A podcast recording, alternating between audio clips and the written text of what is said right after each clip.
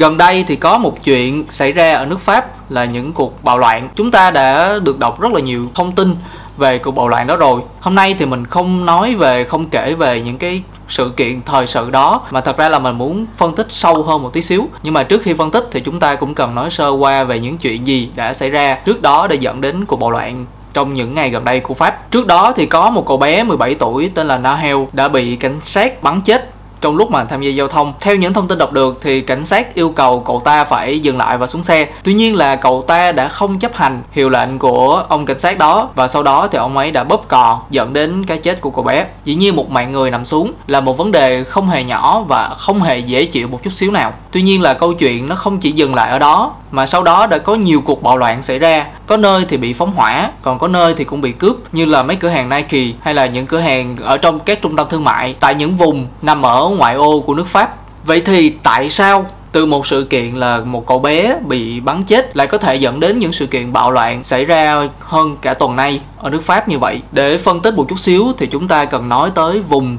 diễn ra những cuộc bạo loạn đó, chính là vùng Nantes ở nước Pháp, là một vùng ngoại ô thuộc phía Tây Bắc của Paris. Khi mà nhắc tới chữ ngoại ô thì dễ dàng làm cho chúng ta liên tưởng tới đó chính là những nơi những người nghèo, những người có thu nhập thấp họ sống. Ở vùng Nantes thì tập trung những người thường là những người nhập cư và những người họ có thu nhập thấp hơn là những vùng trung tâm của Paris. Mặc dù phải nói là nơi đó không cách trung tâm của Paris quá xa, nhưng vẫn bị xem là vùng ngoại ô. Những người dân ở đó thì từ lâu họ đã bất bình bởi vì cách mà những cảnh sát, cách mà những người có quyền lực họ đối xử bất công với những người có thu nhập thấp hay là những người sống ở vùng ngoại ô. Mà sự kiện cậu bé này bị bắn chết bởi cảnh sát đã làm khơi mào những uất ức cũng như là những bất công trước đó mà đã dồn nén từ lâu lắm rồi của những người sống ngoại ô đối với giới chức trách, và đặc biệt là hành vi của những người cảnh sát làm việc tại khu vực ngoại ô. Theo những thông tin mình đọc được từ các trang báo như là VTC News hay là Thanh niên, VnExpress, thì đây không phải là một chuyện mới, có nghĩa là không phải là một chuyện đầu tiên xảy ra ở Pháp, mà thật ra trước đó đã có nhiều chuyện tương tự như vậy đã xảy ra rồi. Ở Pháp thì thường xuyên xảy ra những cuộc biểu tình và có một số hình thức lớn hơn của những cuộc biểu tình, đó chính là bạo loạn. Như mình có thể tìm thấy ở đây vào năm 1979, năm 1992, năm 1995 hay là 1997, cứ tiếp tục như vậy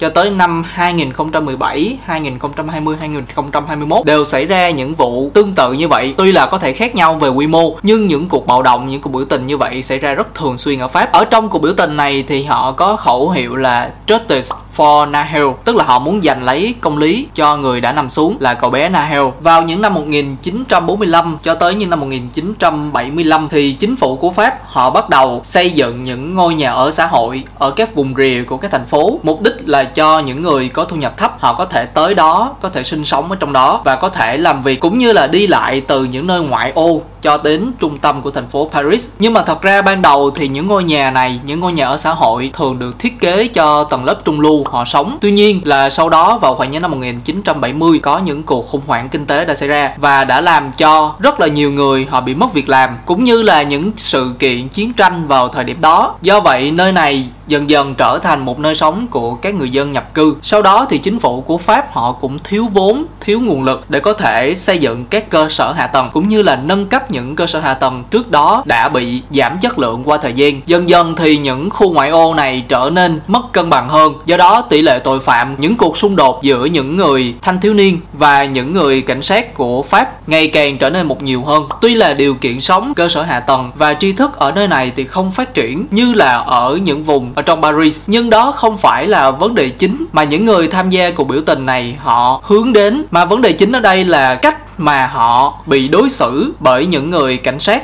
và những bất công khi mà đối xử với những người sống ở vùng ngoại ô của Paris như là vùng Nanterre. Họ đặt ra những câu hỏi là tại sao những vụ việc tương tự như là vi phạm giao thông rồi sau đó lại có người bị bắn chết không xảy ra ở những nơi khác mà lại xảy ra ở những vùng ngoại ô, những vùng của dân nhập cư cũng như là những người có thu nhập thấp nhiều hơn là những vùng khác. Vậy thì ở trong đây có sự bất công nào hay không? Có sự bất công giữa người có thu nhập thấp và những người được sống ở những thành phố xa hoa hơn thì họ có bị đối xử tương tự như vậy hay không? Đó là cái bức xúc của những người tham gia biểu tình, và họ lập luận rằng cảnh sát là được đào tạo rất là bài bản, họ có những chuyên môn. Vậy thì tại sao ở trong giây phút đó họ lại hành động giống như vậy? Nếu người ngồi trong xe không phải là người ở vùng rìa của thành phố thì ông cảnh sát đó ông có làm như vậy hay không? Những cuộc bạo loạn như là cuộc bạo loạn hiện tại nhân danh lấy công lý dành cho Nahel và những cuộc bạo loạn tương tự trước đó, thật ra nó đã xảy ra rất là nhiều rồi, nhưng cái mà họ hướng tới ở đây là sự công bình, sự công bằng. Họ muốn được đối xử một cách công bằng như những người khác. Dĩ nhiên cái chuyện mà có một người bị bắn chết là một cái chuyện rất là khủng khiếp, nhưng mà cái lớn hơn ở đây nữa đó chính là những người biểu tình họ muốn tìm kiếm sự công bằng, sự công bằng cho Nahel cũng như là sự công bằng cho toàn thể những người sống ở các vùng ngoại ô. Nhưng mà có một vấn đề hiện tại là quy mô của cuộc bạo loạn nó đã lan rộng ra hơn nữa, và cả gia đình của Nahel cũng đang kêu gọi mọi người bình tĩnh lại, bởi vì sức ảnh hưởng của cuộc bạo loạn này nó đã nằm ra ngoài chuyện của Nahel, và đó là thứ mà gia đình của cậu bé đã không lường trước được. Bởi vì ở trong một cuộc bạo loạn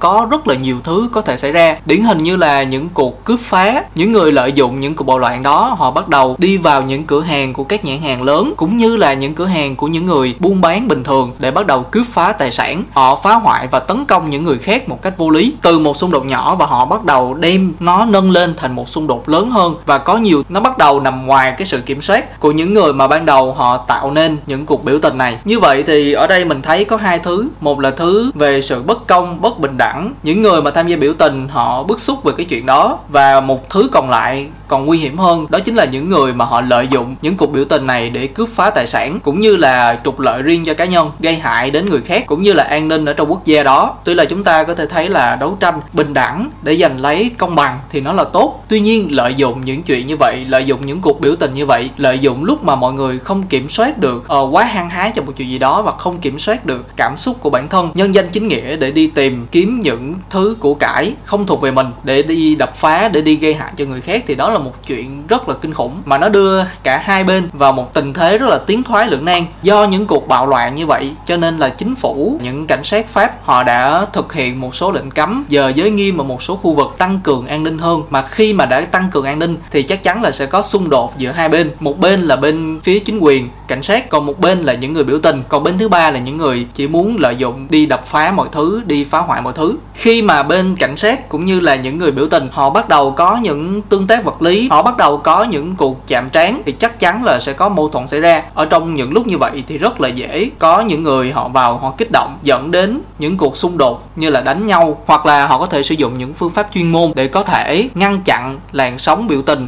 cũng như là bạo động. Mà khi sử dụng những thứ đó chắc chắn sẽ có người bị thương, có thể là sẽ có người thiệt mạng. Như vậy thì xung đột ngày càng sẽ gia tăng. Vậy thì câu hỏi đặt ra ở đây, ý nghĩa ban đầu của cuộc biểu tình đó nó có còn nguyên vẹn nữa hay không, hay là người ta đang mượn một cái sự kiện này để làm một cái sự kiện khác? Như vậy thì nó có thật sự là công bằng, tìm thấy sự công bằng cho cậu bé đó hay không? Dĩ nhiên cái chuyện mà cậu bé Nahel còn bị nằm xuống vì vi phạm giao thông là một cái chuyện không nên xảy ra, mặc dù là hiện tại những lời khai của người cảnh sát khi mà họ nổ súng, họ nói là họ cảm thấy nguy hiểm cho những người dân và cho đồng nghiệp. Cái ông cảnh sát mà ông đã bóp cò, ông nói là ông buộc phải làm vậy bởi vì ông thấy rất là nguy hiểm cho những người dân cũng như là đồng nghiệp của ông vào thời điểm đó. Mình không có ý đánh giá nhẹ cái sự kiện mà có một người bị chết, nhưng mà thật sự đây chỉ là một cái cớ, giống như là một giọt nước tràn ly để cho những cái chuyện bạo động hiện tại đang xảy ra. Nó xảy ra ở cái mức mà không nên xảy ra, bởi vì tính tới thời điểm hiện tại đã có quá nhiều người bị thương, và cả nhiều bên, các bên luôn, chứ không phải riêng gì bên biểu tình bị thương mà bên lực lượng cảnh sát, những người mà tham gia những cuộc bạo động đó họ cũng bị thương. Và có hơn 1.000 người bị bắt ở trong đêm, và chắc gì những người bị bắt đó là những người tham gia những cuộc bạo động cũng như là những cuộc biểu tình. Có thể là họ chỉ là người qua đường, mà thật sự nếu không có cuộc bạo động này thì kinh tế toàn cầu bây giờ đang gặp rất là nhiều khó khăn. Vậy mà những chuyện như thế này lại bị nâng lên ở cái mức gọi là không kiểm soát được. Ngay cả gia đình của cậu bé Nahel, là bà của cậu bé, bà có nói trong một bài phỏng vấn qua điện thoại với đài truyền hình là nói là cuộc bạo động này, những kẻ tổ chức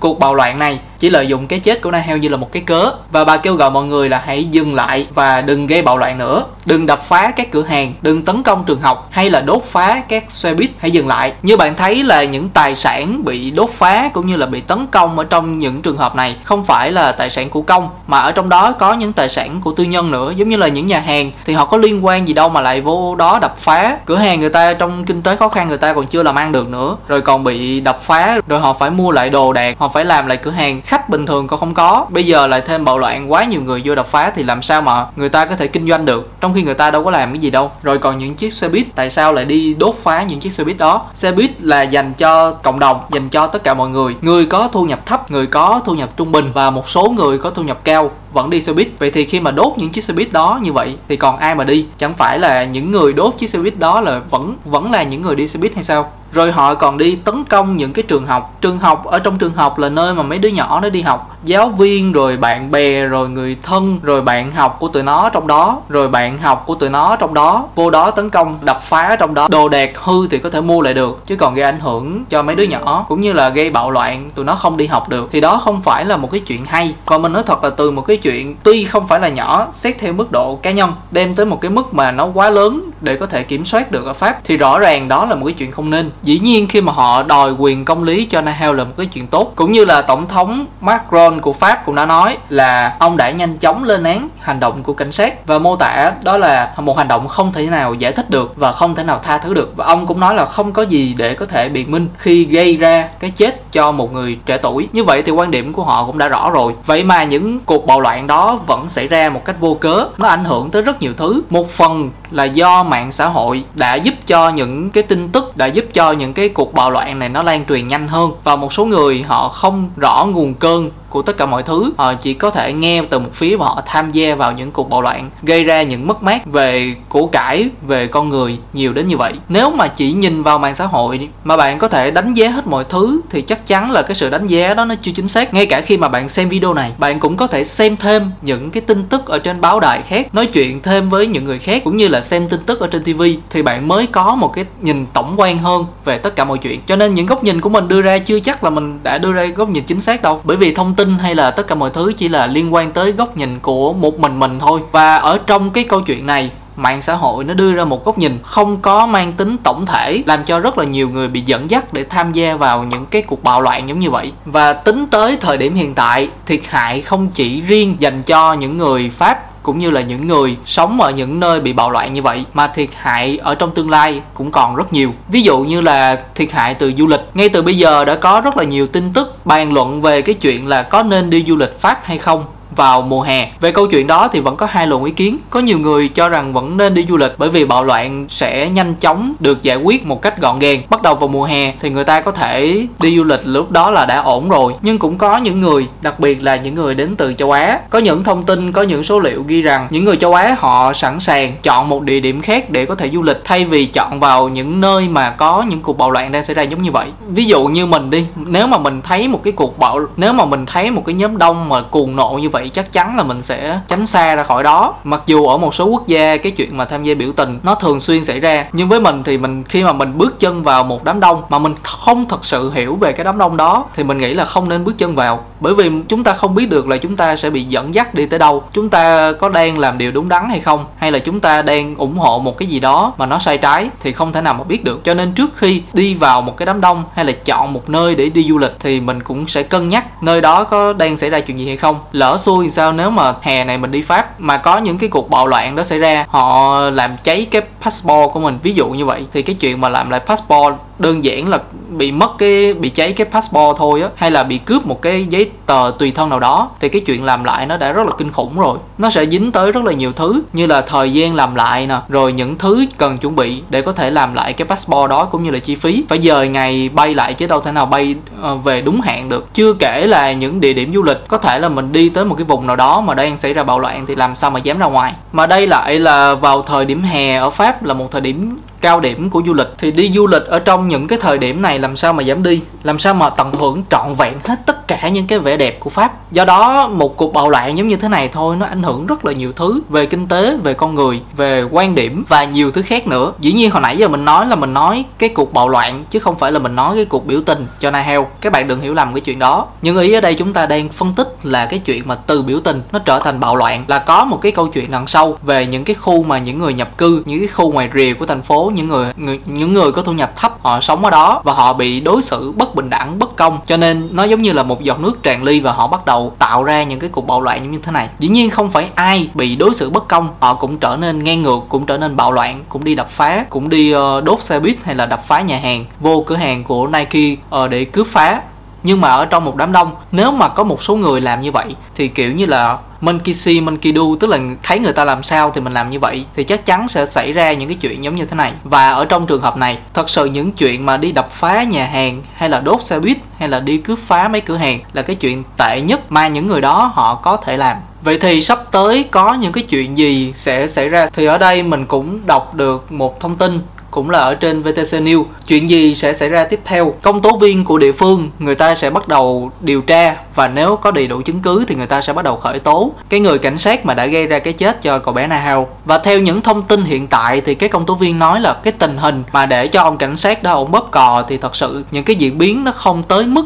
mà phải sử dụng vũ lực, vũ khí. Ai nhầm, không sử dụng vũ khí chứ không phải là vũ lực. Bên cạnh đó thì luật sư của ông cảnh sát mà gây ra vụ bị bắn chết người, ông cũng nói là anh ấy thật sự không muốn giết người, nhưng bây giờ anh ấy phải tự bảo vệ mình vì anh ấy là người bị giam giữ và ngủ ở trong tù. Thì cái câu chuyện này chúng ta sẽ tiếp tục theo dõi ở trong tương lai, nhưng mà chắc chắn là cái kết quả của cái người mà bắn chết cậu bé Nahel cũng không dễ dàng gì. Bên cạnh đó thì chính phủ của người Pháp họ cũng đã ra những cái biện pháp để ngăn chặn các cuộc bạo loạn, cũng giống như là người thân của Nahel cũng đã kêu gọi công chúng bình tĩnh, bởi vì họ cho rằng bạo lực đang diễn ra không phải là vì Nahel nữa. Cho nên mới thấy là tất cả bây giờ mọi thứ nó đều rất là nhạy cảm. Một câu chuyện bé nó có thể xé ra to, hoặc là nó có thể xé ra một cái tờ giấy khác luôn, chứ không chỉ là ở trong cái tờ giấy đó nữa. Cộng với mạng xã hội bây giờ thì ai cũng xài, rất là ít người không sử dụng mạng xã hội, cho dù là YouTube, TikTok hay Facebook hay bất cứ thứ gì khác như là Instagram chẳng hạn. Thì tất cả chúng ta đều tham gia vào mạng xã hội, và những thông tin mà chúng ta đọc cũng như là những video mà chúng ta xem nó cũng cần có nhiều góc nhìn để không bị hiểu lầm, để không bị dẫn dắt và kích động, rồi cuối cùng tham gia vào những cuộc bạo loạn giống như vậy. Đó là góc nhìn cá nhân của mình. Còn bạn thấy như thế nào về những sự kiện xảy ra gần đây ở Pháp? Hãy để lại bình luận phía bên dưới và đừng quên nhấn đăng ký để không bỏ lỡ những video tiếp theo.